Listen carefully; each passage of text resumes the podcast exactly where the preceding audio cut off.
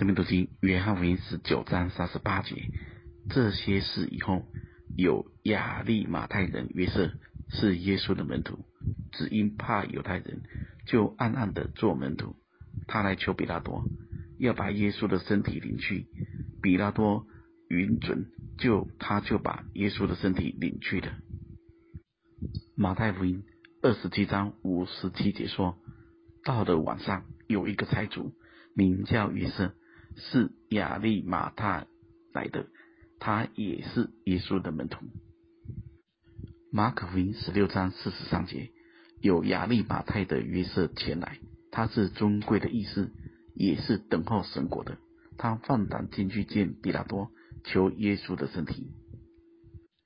从这几节经文中，我们知道约瑟是个财主，也是公会的一员。跟尼德底姆都是议员。当工会决定要处死耶稣时，他们或许没有力量反驳，或者不敢仗义而言。但如今他们竟然站出来了。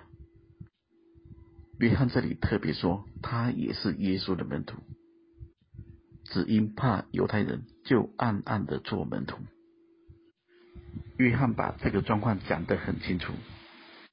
他是暗地里做门徒的，而且马可还特别说到，他是等候神国的人。在这里，大家可以想看看，我们是暗地里做门徒，还是公开的做门徒？对某些人而言，或者因着许多的缘故，他不敢承认他的信仰。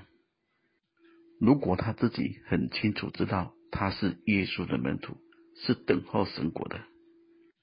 那么，我们不要太苛责这样的人，因为谁也不晓得哪一天，当众人都害怕躲起来时，他们反而勇敢的站出来。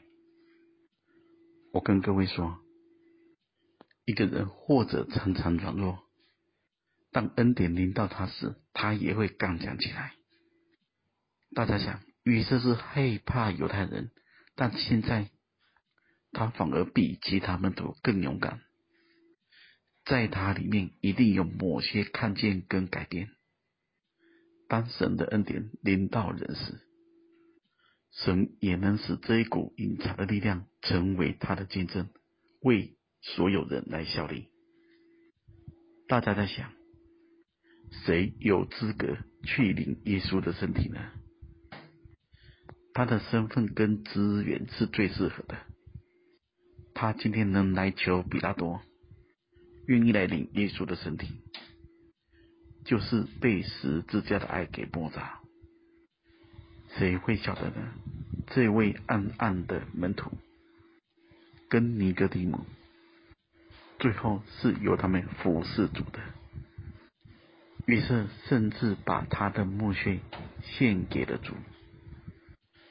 或者我们生命中，有时能公开的为主见证，有时只能暗地里跟随服侍，